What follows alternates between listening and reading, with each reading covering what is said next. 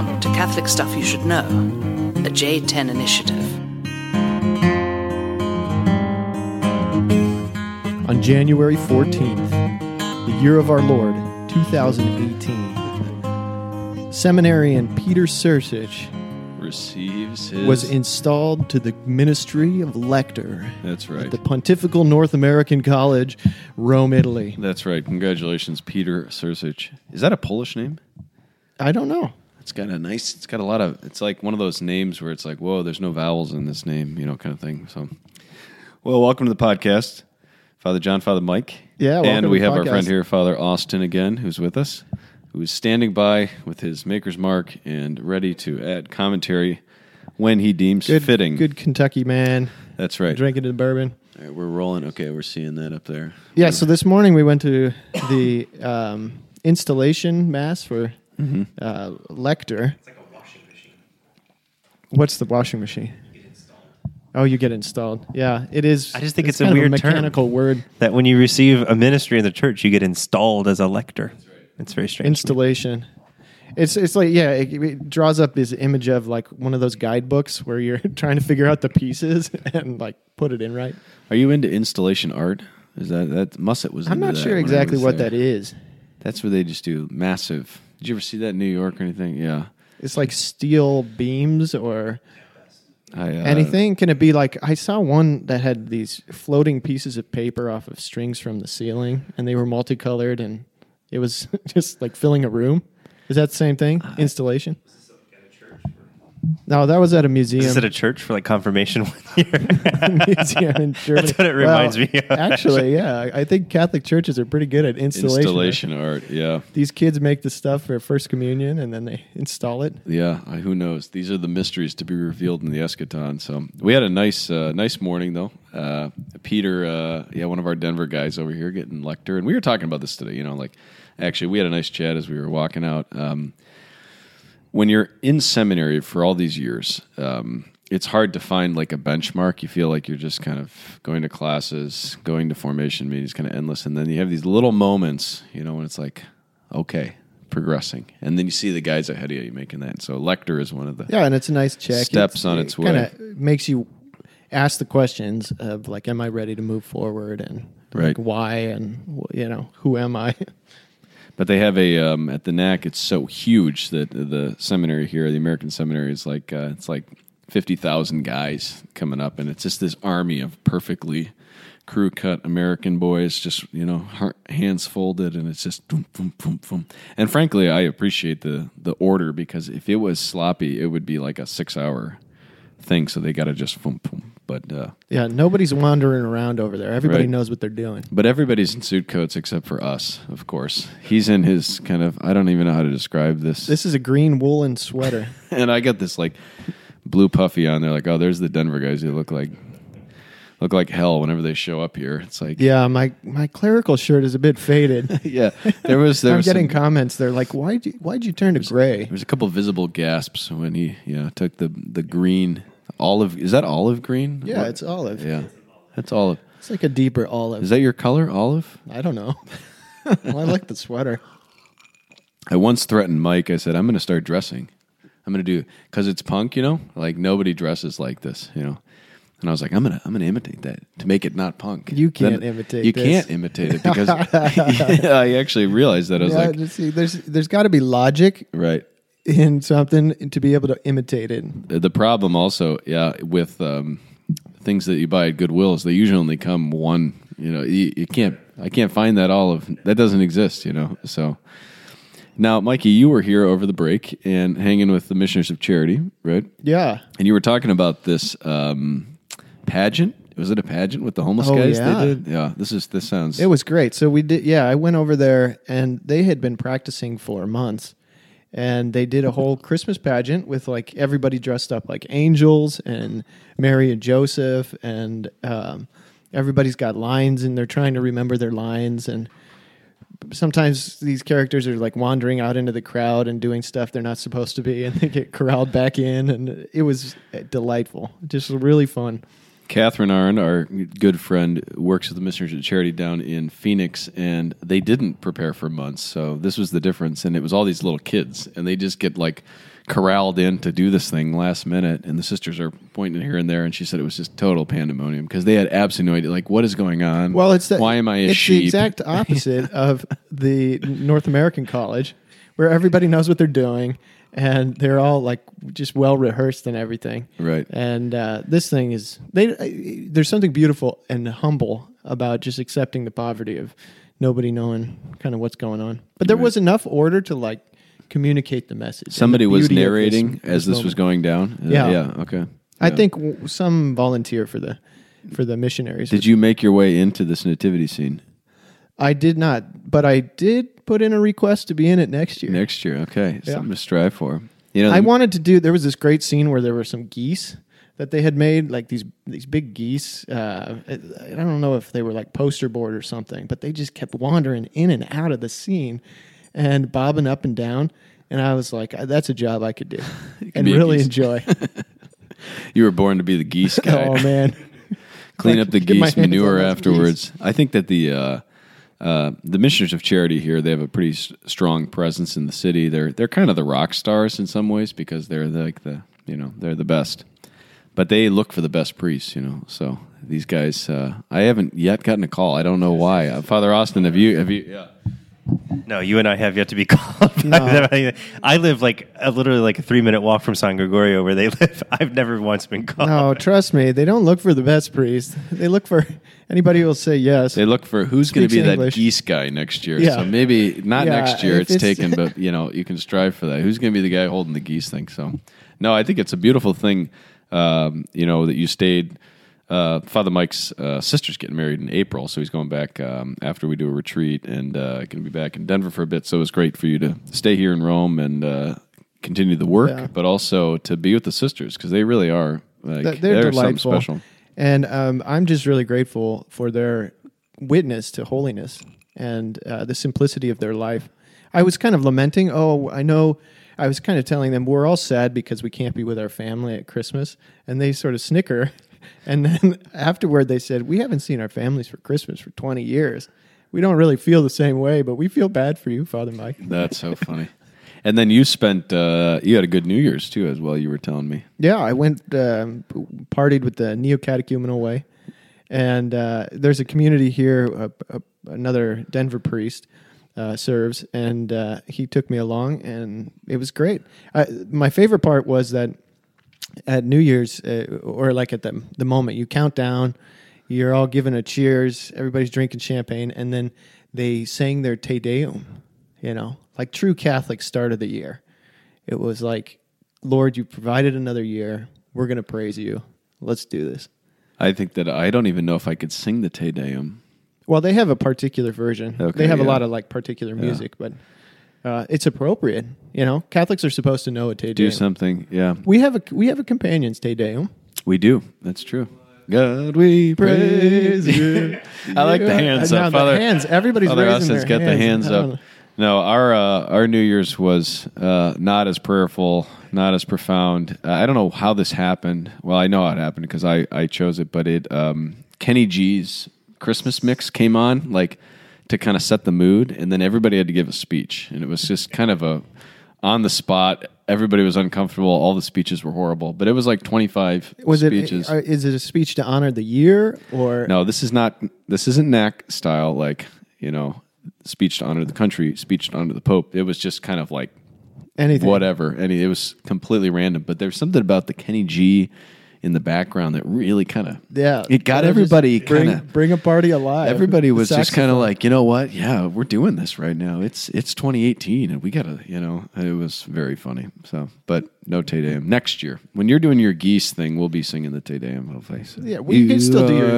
You can still do your your uh, speeches. Does Kenny gotta- G have a version of our Te Deum? That's the question. I don't. I might have to pull out the saxophone next year. Yeah, yeah, yeah. and- Exactly. we need it. You, you can do a cover. Did you ever play the saxophone? Never. Never.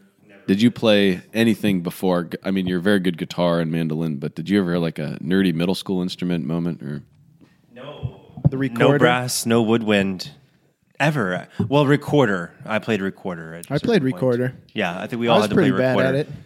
But it was basically, you know, uh, hot cross buns, that sort of thing. Yeah, I remember that.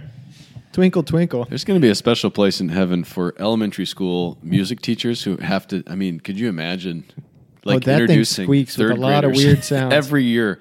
You have to introduce third graders. Okay, you're going to learn the recorder. I don't know what what year you learned this. There's this, like, there's oh this like stereotype of junior high kids that they have squeaky voices, but I think it comes from imitation of that The recorder. instrument. Yeah, you play that too much, and you think that's how things should sound. yeah, that's true. You think this is? A, didn't you play the trumpet or something like that? No, no, just the recorder. Just the recorder, poorly. I was in a bell choir at one point bell choir. as a kid. yeah, it's it's pretty lame. Best But bell. I was pretty good at it. Best bell choir story uh, I think I've ever seen was Father Jason Wunsch's first mass. So this is at a one of our larger Hispanic parishes in Commerce City, Colorado, and he comes out and it's um, it was just so funny. There's like a lot of priests and he had um, we start the procession and he's all nervous. It's his first mass and it's like ding and it's the bell choir is doing this thing like on the side and it's all these kind of white suburban kids from loveland i think or wherever they were from What do you play? You have to play Christmas music, And they're doing Ring, the- ding, ding, ding, ding. they're doing the bells this is like in the, this is may though and uh and then all of a sudden the bells stop as Wunsch hits the altar, and then the Aztec dancers and drums come, and it's just like dun, dun, dun, dun, and it was like somebody's gonna get their heart ripped out any moment. It was it was crazy. the kids with their bells But the, shaking. the oh, I mean the, the, the shock between the bell choir and then the, the drumming, it was just like it was just so intense. And then he started the mass, and the rest was history. So the bell choir. So Eclectic. yeah, remember that those of you seminarians listening, that you know you can get creative with your you know how many different choirs you bring into your your first mass. So Wunschy, If you can outdo Wunsch, He's ridiculous. He's great. It was great to see him. While we, all the guys when we were home, it was fun. That was the thing we missed you for the most was uh, the the villa. The when Goebel and I recorded the last one together back home. That's that's a real special time for us to just have everybody together. And they introduced puzzles this year. That's never happened before. oh, I love jigsaw puzzles. Oh man, the guys were going in. going nuts on these on these puzzles, and Eusterman especially was just nerding out. Like it was, I was like, this is this, this is like a new development. Do they This use is- the box top? Yeah, yeah. Nah. No box top. No, See, that's truly cheating. truly punk. Yeah. No, no. You just got to work the the pieces, the colors, the shapes. The sick thing is, I think I don't know who stole this, but I think it was Goebel. Somebody took the last piece and hit it, Oh yeah. and that's so they're like, "Where is the last piece?" I mean, they have the whole thing finished and. Wunsch and Goebel and Eusterman, or No, everybody's no, where is no, it? And no, then they found, they finally found it. I was like, oh, this almost, almost destroyed the association, but uh, they got it. So we missed you for Villa, but uh, here we are. And now it's February by the time this comes out. It's like, where is 2018 is already rolling? Austin's already in Florida at his conference. oh, first month is a wash. Yeah. The year is ahead. It's going faster, though, as we get older. Don't you guys agree? Totally. You would agree. Yeah. He doesn't. He hesitated. You agree, though? Yeah. No, I'll, I'll agree to that. That's true. I don't know. I'm just Things like, just man, the years are move by. flying by now. Can I get some more light in here? I don't know what it is. This is like Um, Yeah, actually, very can you hit, hit that uh, mood lighting? You, you like that? You know, Austin, look at that up there. You see those ducks? Minnes- Are those loons? Those are loons. That appeared in my uh, my room all of a sudden. I found it about 20 minutes after it was placed, but uh, yeah, that's protein powder. We don't get not very often, but I like to think I do. We don't get a lot of protein Are in you doing a tour of your Oh room yeah, can right we now? stop talking about my stuff here? That's about it. There's not much interesting in here, but uh, I'm not a fan of um, direct lighting. Indirect, yeah. So this you just killed the the the vibe in this room right now. It's light. I mean, it's soft. Yeah, It's not even. It's not neon or something. I know, but it's it's direct. Incandescent. I got a. Uh, this was like the big development. You know, our life is so lame over here that like this is the kind of thing I get excited about. I made a comment to Eusterman about because I walked into his room with him and he clicked this button and phew, all the lights turned on, like all the indirect lights, and I was like, "Whoa, how did you do that?"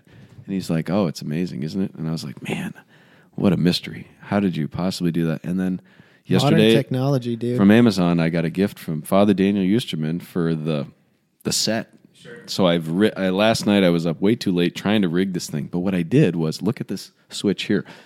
I broke Yeah, all the busted. switches. I don't know what I was doing wrong, but I literally broke half of the outlets. That's why we got cords running under the rugs. I don't think your here. new machine fits very well. I know. So I'm like, ooh. So be careful if you're going to do indirect lighting from a remote, and you live in Italy. You're probably going to break the switches.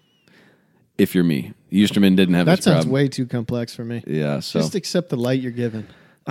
that's uh, very profound, kinda. So, anyways, he's ready. you wanna- he keeps looking at his paper. He's ready to go here. it's, it's always kind of like a scramble to say, well, Can I make one point to the banter haters? If you listen to the second one we always record, we never have anything to talk about. Because we used it up. We always used it up. We always get about good solid ten minutes the first one, and the second one's just kind of always like, Yeah, but there. we don't. We we scramble up the order when we publish them, don't we? Uh, well, I just want to say, you know, Was this not enough? We can. we're good. Banter. We're good. You want to No, banter? we're good. I want to know what that red writing is because I've been told that red pens on uh, paper are a sign of kind of insanity. Neurosis? Yeah. Uh, I, I've been crazy for a long time, my friend. You've known that. oh, that is true. I've been red penning it. Red pen in it.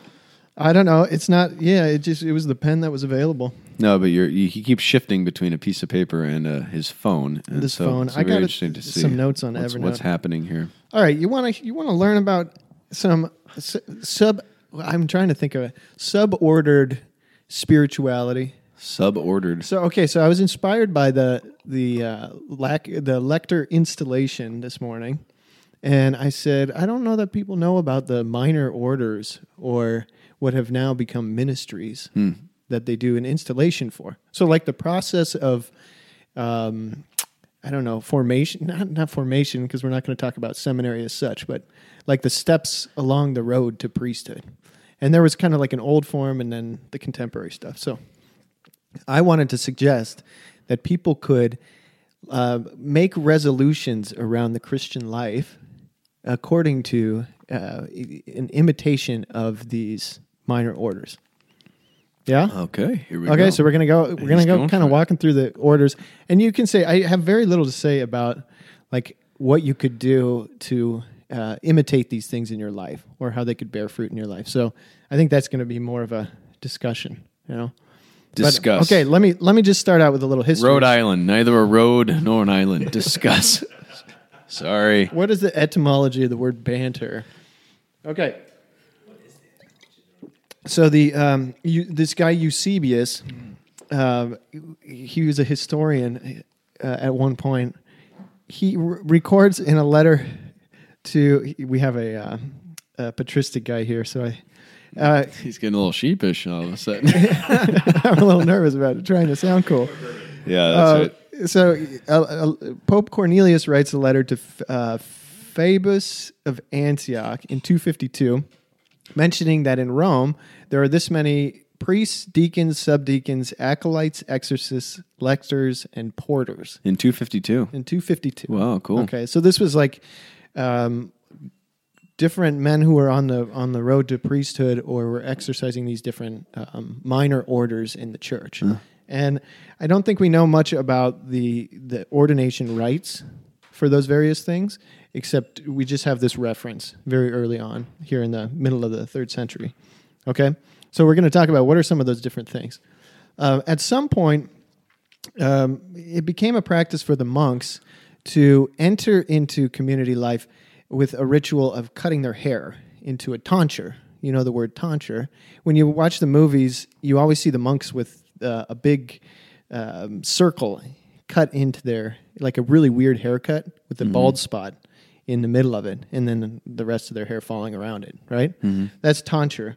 So it, the the Greeks and the Romans would mark their slaves by shaving their heads, and um, so at, at some point, the the monks wanted to express this entrance into the monastic life was um, becoming a slave of, of Christ, and you're leaving the world and you're entering into a life that's not your own anymore.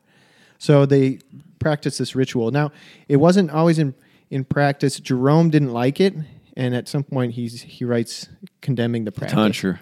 But by the What did Jerome actually like, though? Honestly, he's kind of an Oh, angsty, kind of an angsty dude. was a bit of a grump.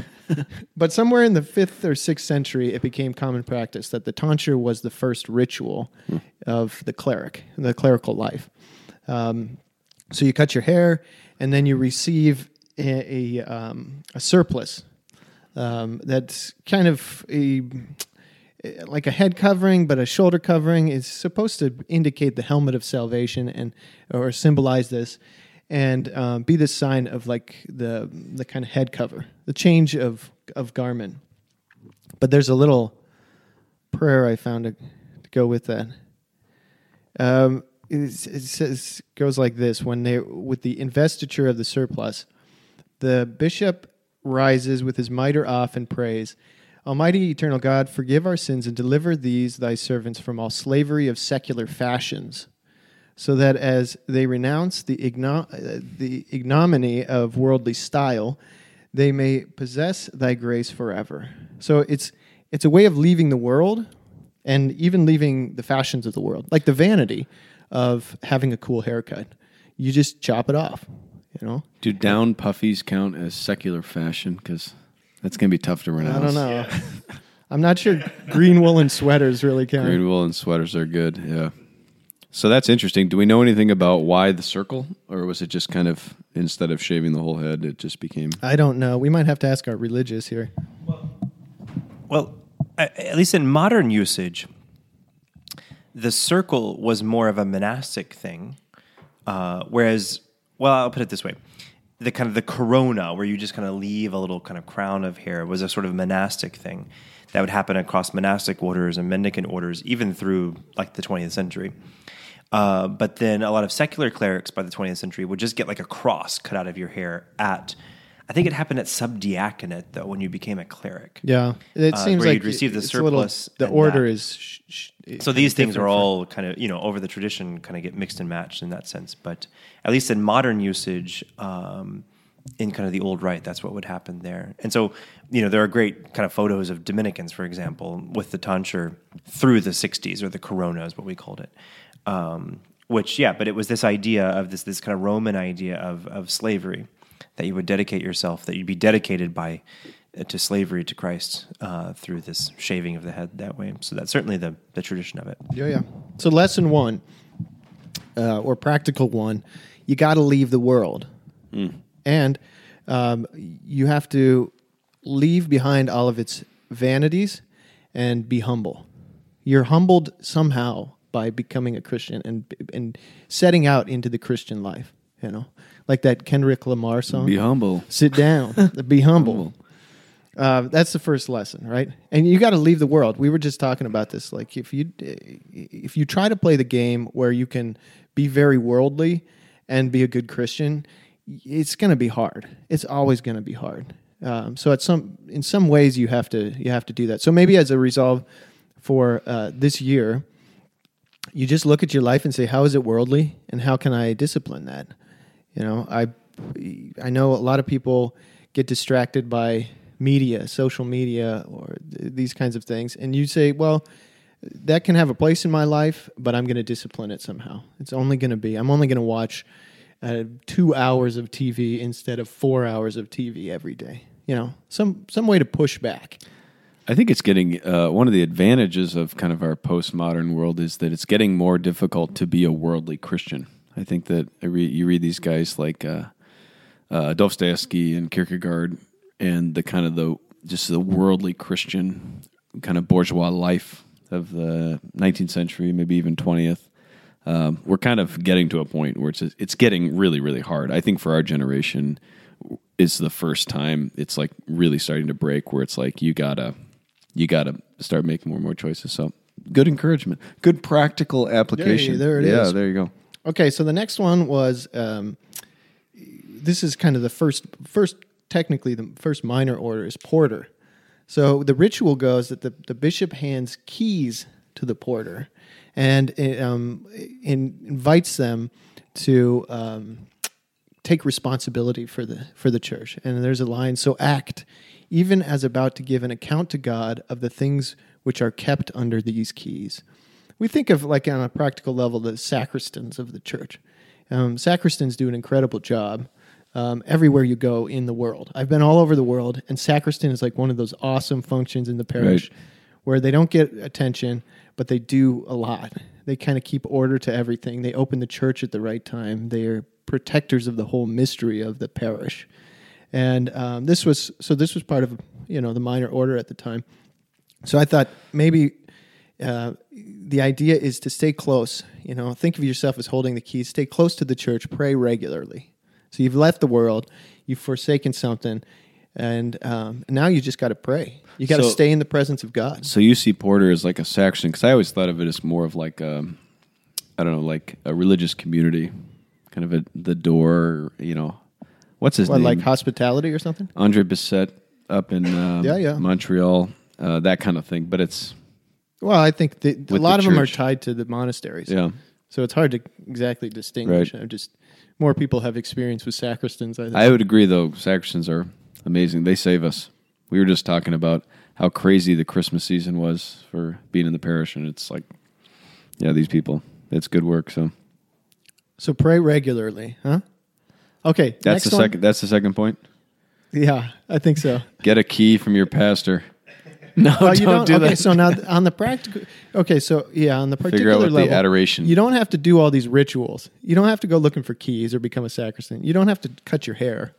Uh, I'm talking about like I don't know a way of thinking about these symbols and um, yeah, enacting them. In break the codes to your local adoration chapel. It, that is like a very difficult task. It's I, I had a hard time getting into one of ours over Christmas. I was like calling the parish. They're like, "Are you a parishioner?" I was like, "No." They're like, "Well, we're not going to give you the code of the adoration chapel." And I was like, "Are you kidding me?" So The keeper. get the code, break the, the code. code. I'm sorry, you're trying to continue here. And That's fine. No, no, no, no. Banter on. I'm just. I'm, I'm cognizant of the time. Are Okay. you, are you texting your friends, or are you actually next one. No, I'm reading this stuff off of the. Ever Okay, know? next one is Exorcist.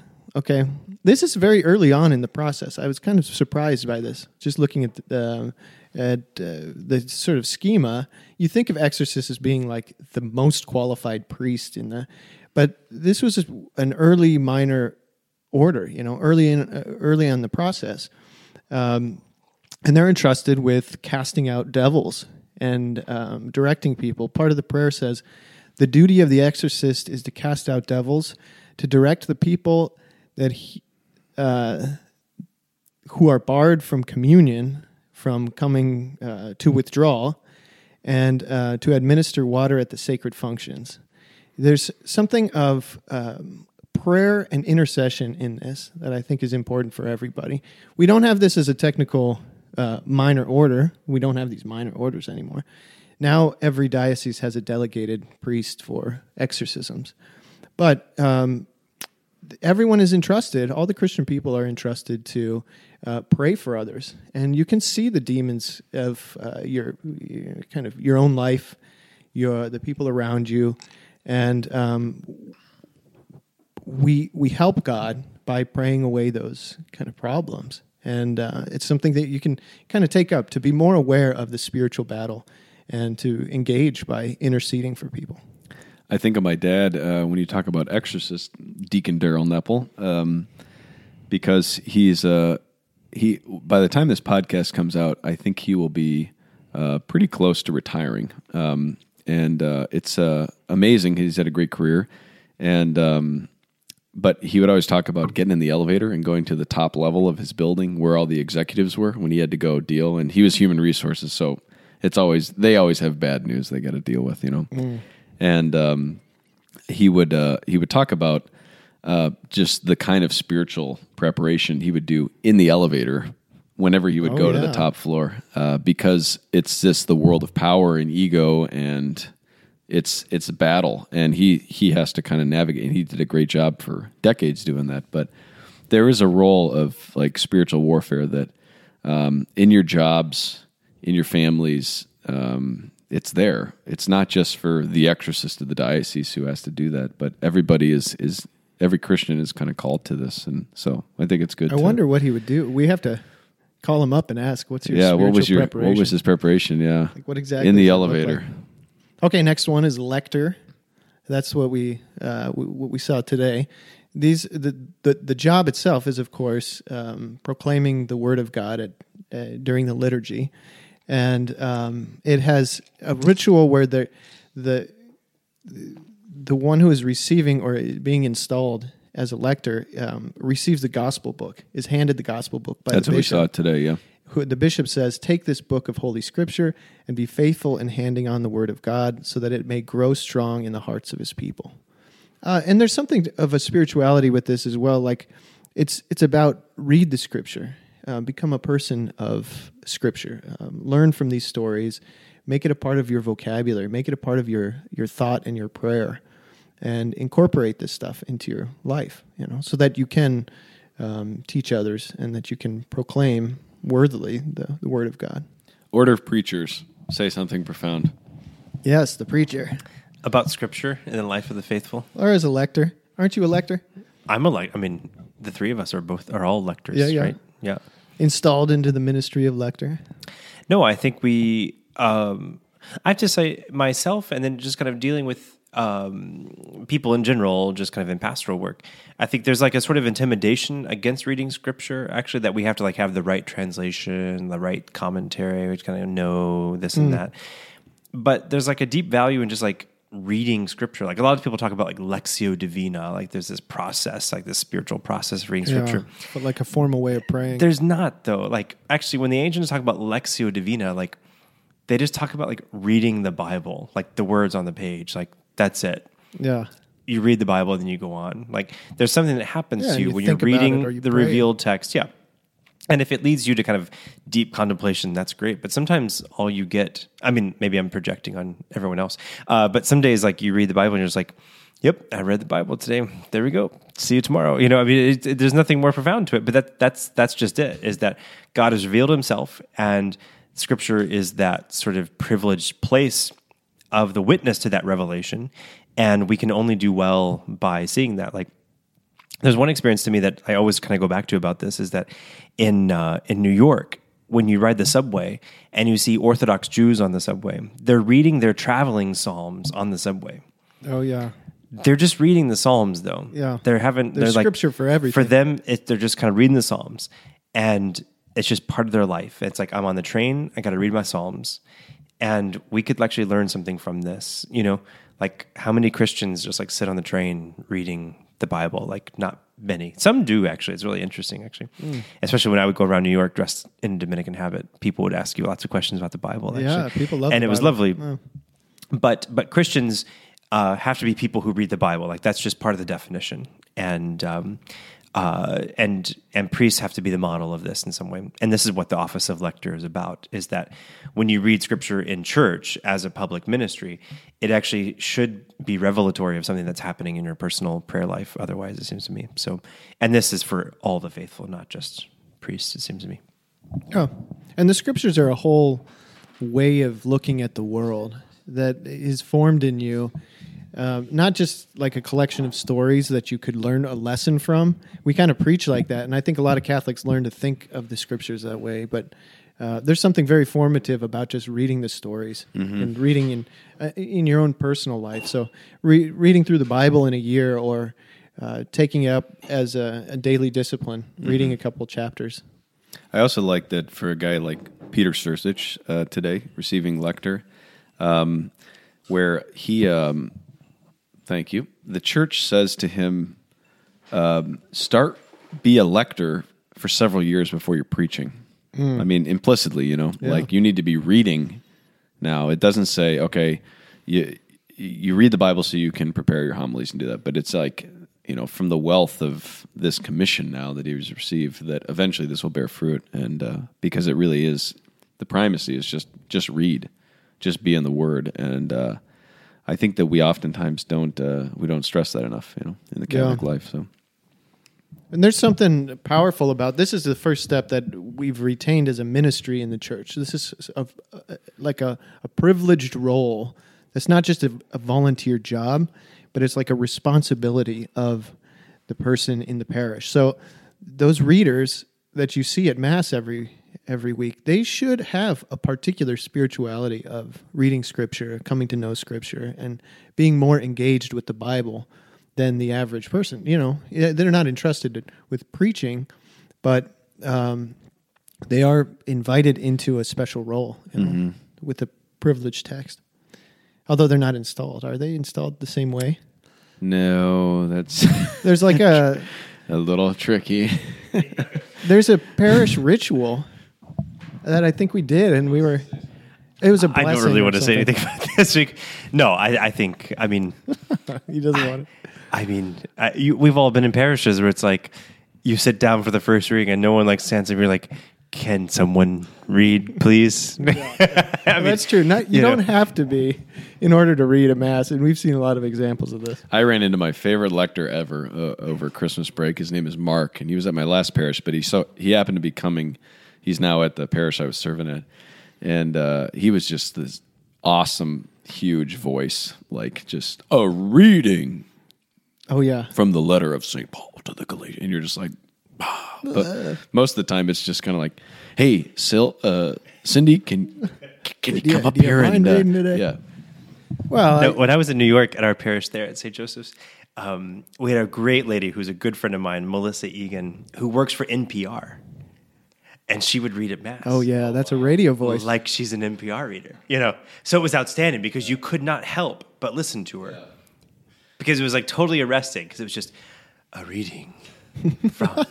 Know, I mean, it was outstanding that way. But it just shows that someone like her, she's like, look, I proclaim things for a living. And so, and, and, and she and her husband, it's really beautiful. They had this practice every morning on Sunday, every Sunday morning. They would get together, the two of them, and they would read the Sunday scriptures together. Mm. And then there was this little Sunday scripture reading group at the parish that they would come to, but it was clear that they had sat with their morning coffee like over the scriptures that morning. Yeah, that's before it. coming That's to mass. it. And then they would discuss this with, you know, kind of their fellow parishioners. And then she would go to mass and proclaim very NPR. You know, it was outstanding. I mean, but I just thought, gosh, what a really beautiful way of kind of seeing kind of a small V vocation, you know, within her life in the parish, and just kind of saying, look, this is what I do for a living, so I'm going to actually put myself forward this way. Um, and she was like totally unique, though. So, I mean, you, but like I said, you couldn't help but listen to her, and that's kind of the point. It seems to me. yeah, yeah.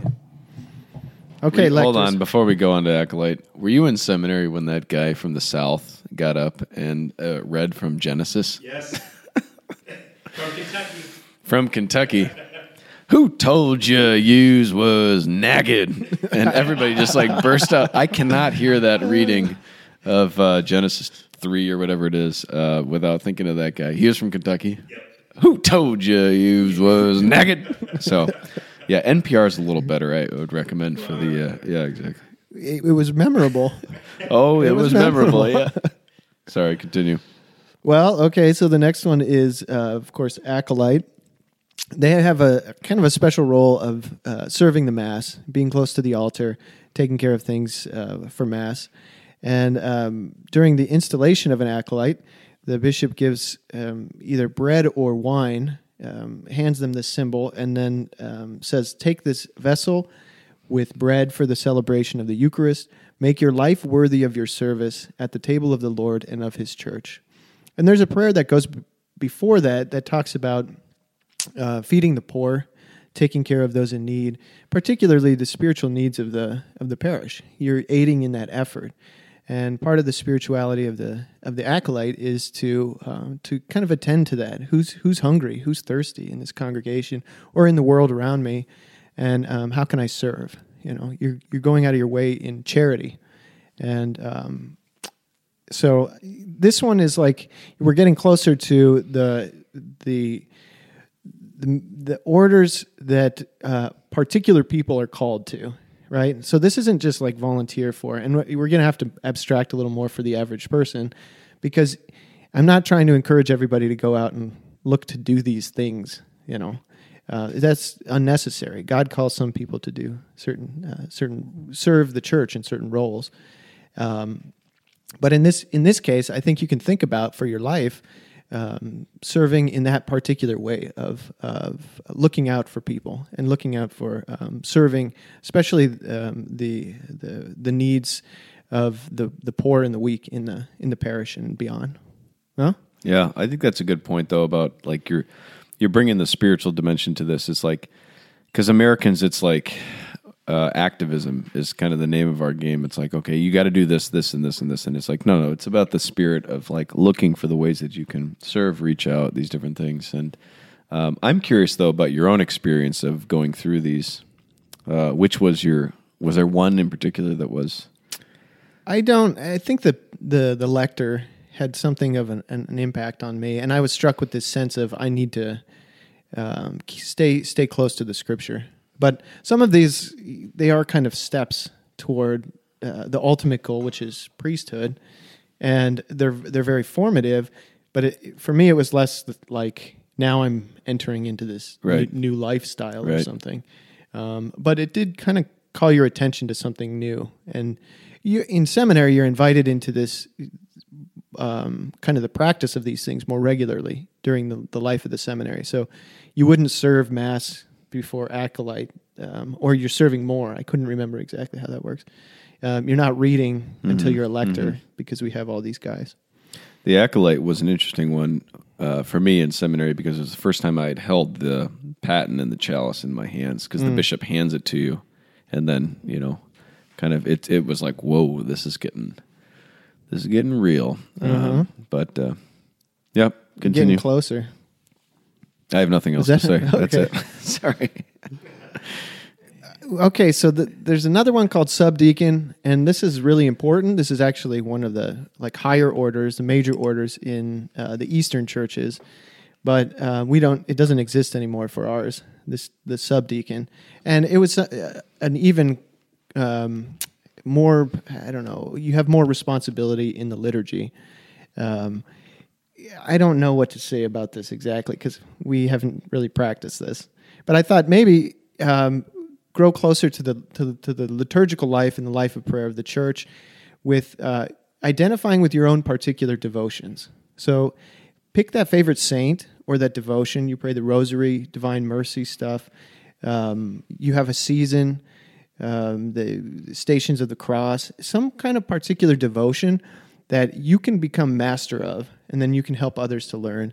And uh, you can also kind of be the the local expert. You don't have to be the parish expert, but um, I used to host a barbecue for uh, St. Lawrence Day, uh, who was grilled alive, and I- I wanted to spread the word on this on this saint.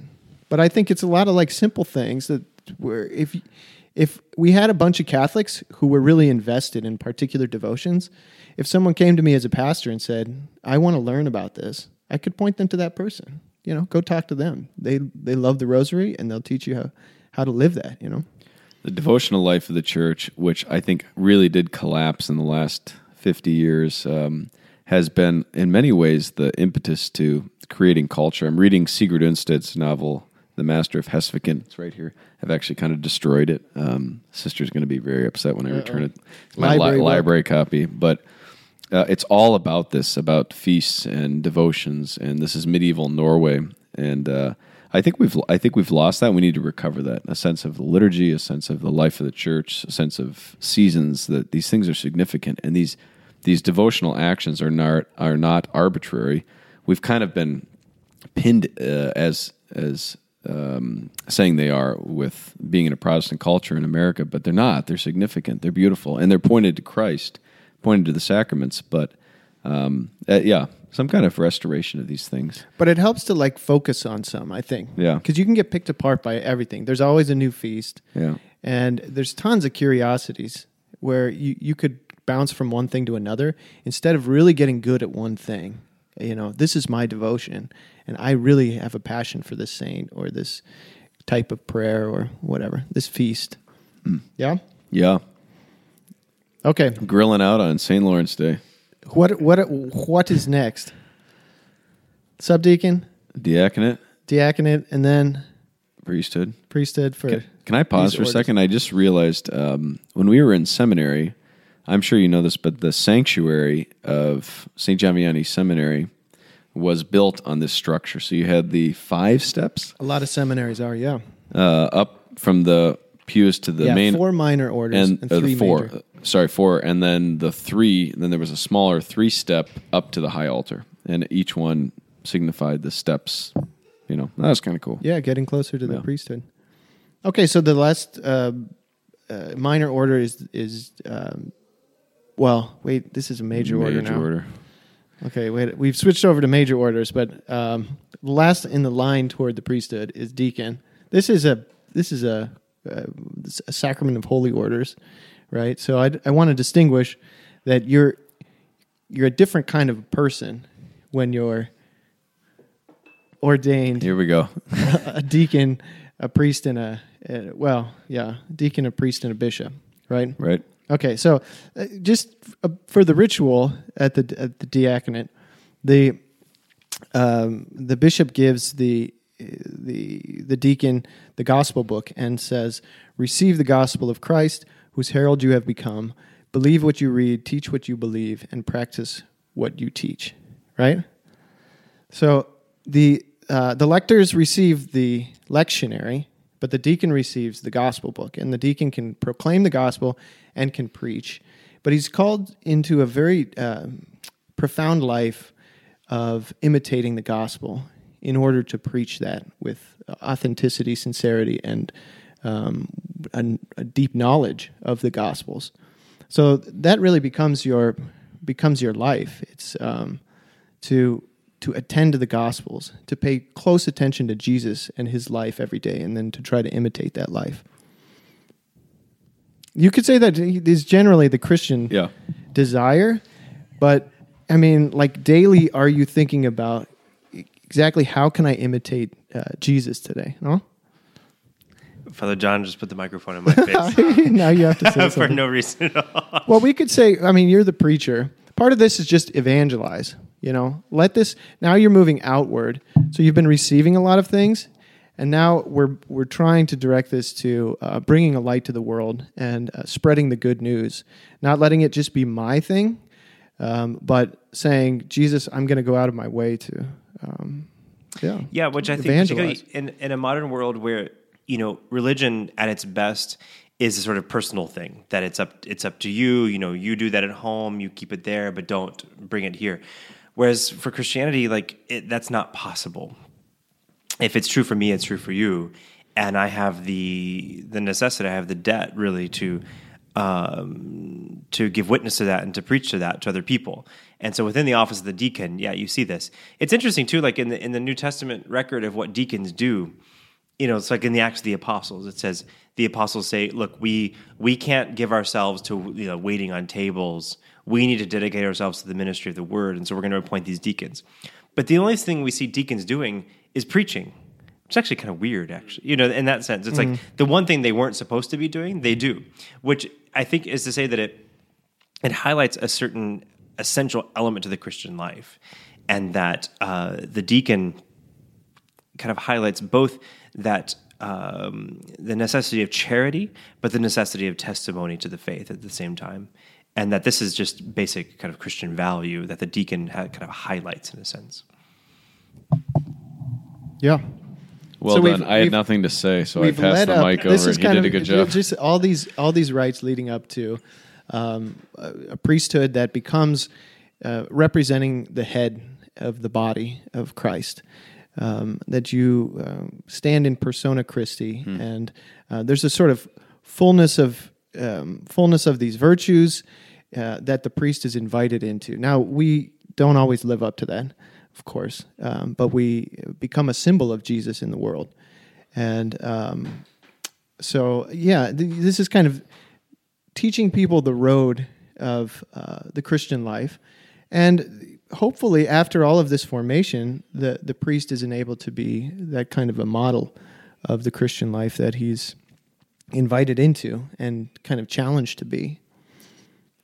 Yeah, the um, you know the the the framework of the faith is is sacramentality in one respect, and that means that all of these visible signs, all of these prayers, all of these actions are ordered towards spiritual realities, and um, we have to be living them. And uh, so, for the layperson who's listening to this on their way to work in the morning, um, the, the invitation is the is the spiritual realities behind all of this, and uh, they do have a priesthood. Everybody has a, has shares in the priesthood of Christ, and uh, offers the sacrifice of their day, of their life. Um, the diaconate focused on service, uh, the focus of the acolyte, and then the life of ritual and liturgy, uh, lector, and um, the reading of the Word of God. All of these are the, the deeper spiritual realities that need to permeate our family life and our marriages and our workplaces. And uh, I, I don't know. I think that's the more exciting job. I think it, you know it's cool for us to receive these these installations and orders and but it's at the service of the really exciting work, which is how are you going to do this when you're at NPR? You know Yeah. that Yeah. that's that's exciting. How do you do this in your family? and that's you- I, that's why we do this podcast. That's why we talk to talk to you people uh, because that you have the the, the adventure. Uh, it's not uh it's not really us. We're Yeah. we're writing dissertations. It's not that exciting. Um, but to figure out how do you do this in the world and sanctify the world, that's the lay vocation, and that's that's the beautiful thing. So I like your I like your style on this. So Yeah, thank you. I think a lot of people look at priests and say, like, why is it that I'm fascinated by that life, or what is it that they've done? You know, how did they get there? So part of this is just saying, like, these are the particular um, invitation. Th- these are the particular virtues encouraged by the church that kind of make up the priest that uh, you've come to know and relate to in your in your local parish and all the things that he's striving for, and um, our wisdom for the whole church, um, and kind of how how to live that life in the world. Sehr gut. And uh, yeah, hopefully some advice for resolutions. There you go. More resolutions. kind of like Breathe deeply this year. All right. That was great. No? thank you. No, okay. Oh, you're checking to see if I'm done. Yeah. Well, I, I'm not sure. You haven't looked at your phone in a couple minutes, and so. No, and I haven't looked at my Well, you want to do some red, shout outs? red lettered sheet. Austin, come back here. You have a uh, you have a job to do. So, can you please can you please read the name of the title of that Oh, bottle yeah. you're we holding? can't pronounce this. the only people in the world. in the- so they they've shoved this bottle in my face, which they didn't even let me try. Um, but Bunahaven, Bunahaven, because BH is a V sound. Do you know? Bunahavain. Bunahaven. It's from it's an Islay single malt Scotch whiskey, 12 years old. Um, they've put this in, I, but uh, someone sent this to them. I won't say it to me because I didn't get to have any of it. But uh, um, No, Father John's got the names. Well, then why don't you read the names, John? I mean, that was actually a really good um, Bunahamein. Bunahavain. Bunahavein. That was a great. Uh, so this is a bottle of scotch that we drank, which was actually amazing. Um, it's gone now. Sorry, Austin, you didn't get any of that. I'm kind of confused on the receipt here. It says it's from Stephanie Bielo, but then the message says, "For your clarity and humor, the DeSalis family." So I think it's from the DeSalis family. Oh yeah, right. Right. There is kind of a. I wonder if that's Miguel DeSalis, my thesis director for my dissertation. Probably not. Well, I thank you. I, I feel like the this this podcast might have been lacking in clarity. not humor. No, but these people are from Scotland, and they sent. Uh, I think it's the DeSalis family, but they sent uh, here the bottle here, and then in in Colorado we got it too, and we enjoyed it over Villa. That's so- great. Very generous. I Thank mean, you. amazing, It- so thoughtful. We really appreciate this stuff. Um, Great people are- Christmas present. are- And I wanted to shout out um, Patrick J. Carter, Patrick J. Carter, famous Patrick J. Carter, Famous Patrick J. who sent a bottle of tequila Espolon, Espolon. and uh, it was marvelous as well. It was very celebratory. I've taken okay my own advice here on the devotional thing. Oh yeah, Whenever I drink tequila or Corona, anything well, Tecate, what's it, other Mexican things, Pacifico. um, I say "Viva Cristo Rey." Oh yeah, there you go. the uh, Miguel Pro line, Very right? nice. One of their martyrs was killed saying "Viva Cristo Rey," long live Christ the King, and uh, so that's become my. Uh. Well, good. Thank you, Patrick. Mexican J. Patrick line. J. Carter continues to. Yeah, Yep. thank you, Patrick. He's he's definitely a gift giver for The- his the love, language. Yeah, for sure. He's very thoughtful.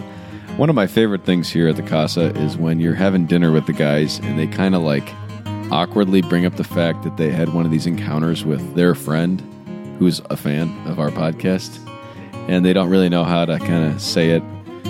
And Father Nathan Ricci recently was like, yeah, so you guys got this like podcast, right? Yeah, we're like, yeah, yeah, yeah. And he goes, well, there's somebody, and uh, her name was Kelly Vale, uh, who's getting married in April in Rhode Island, Oh, and I think Father Kelly. Father Nathan is great. He's one of our favorite guys here, and um, yeah. she. Uh, I don't know if he's helping with their marriage prep, but Kelly's getting married, and uh, so anyways, I said we're gonna pray for her, and uh, we're gonna give her a shout out, and she. Especially, I love her because she says, "I like you guys more than Catholic bites." Oh, no. My, he Are we like still it. doing this? We're still doing it. You know what? If we were that, if we were so awesome, we wouldn't even care. But I love that comment. So, and then lastly, Yeah. we forgot to mention this morning we met somebody who listened to the podcast. That's Samantha. what's- what's her name? Samantha. I couldn't remember. Samantha. I couldn't remember if it was Stephanie or Samantha. Samantha, Samantha. Samantha from Virginia, who And her studied the- and her Un- ragazzo, unnamed very, ragazzo. the unnamed ragazzo. that was very funny. She says, "Where are you from, Virginia?" She said, "I'm studying uh, Judaic uh, studies at the Gregorian Yep. here in Rome." And then she said, "My ragazzo is uh, doing ancient Hebrew." Yeah, and we're like in scripture. the unnamed ragazzo. So we don't know who this is, mystery man. But Maybe uh, someday we'll meet them. he might Rome. be at the Biblicum with you a decade from now while you're working on that dissertation. So, That's right. do you have any shout outs you'd like to add? Okay, go ahead. No, no, I just recalled. Um, so when I was an early ordained priest in 2011, I went to World Youth Day with a group of um, girls from a high school, Mount DeSales Academy in Catonsville, Maryland. And one of the girls that I went to World Youth Day, she listens to the podcast, Veronica Zeckler. who Hey, is a, Veronica. um, she's an artist and she does renderings for like anatomy textbooks. Like that's what she does. yeah, isn't that incredible? Um, so she listens to the podcast. So uh, a shout out to Veronica. She also, I think, at one point emailed y'all asking you to have me on the podcast, All right. which was only heated. this is the gift to you, Veronica. Thank you. We did it for you, Veronica. Yeah. And Now, I don't know what to request that you draw, like a skeleton. Maybe she can do some Dancing installation, skeletons. Installation I always art. like dancing skele- skeletons. That's very Grateful Dead. Dancing skeletons. I, well, I didn't know what was in my head. no, but now right. I know. I yeah, but well, that's good. That's it for shout outs for me. Uh, that, I think that's it. I would just like to thank again uh, Matt Miller, speaking of knackers, and uh, just the enjoyable Abruzzi lunch we had. It was a very quick shout out on the last one, but this is now a month out. But uh, Rachel and Aaron, just great to be with them. Oh, and, yeah, that uh, was pleasant. Very easy uh, and very enjoyable. So thanks for we love uh, love meeting people. They're great. He's going to teach us to brew beer. That's right. Yeah, And a shout out to the Eusterman family. Amazing. Are our favorites. Amazing. We just had dinner with them last Matt and Katie and the kids. We so they came to Lord's Day last night, and it was it was wild. It was just imagine like two introverts, a German, very German, and a Norwegian wife, and then like four crazy extroverted children. They get more progressively extroverted as they get younger. I forgot how The crazy these kids the can get. fourth, they Two said, years old Yeah. and a couple of ice creams, and she is wired. The two year old was, uh, they said she got the three personalities of our older kids and just put it all together in one. She and Annie, wild one. So, yeah, Elizabeth, Cecilia, Samuel, Samuel, Patrick. Patrick, dang it, and uh, Annie. It was close. Uh, but we loved being with them last night. So, that's All right, it. everybody. Have a great year. 2018 is your year. It's already February, so you better get going. Catholic Stuff Podcast at gmail.com. Thanks for listening. Great job, Father Mike. Father Austin, great to yeah, have you great with to us. see you, Father Austin. And we will see you in two weeks.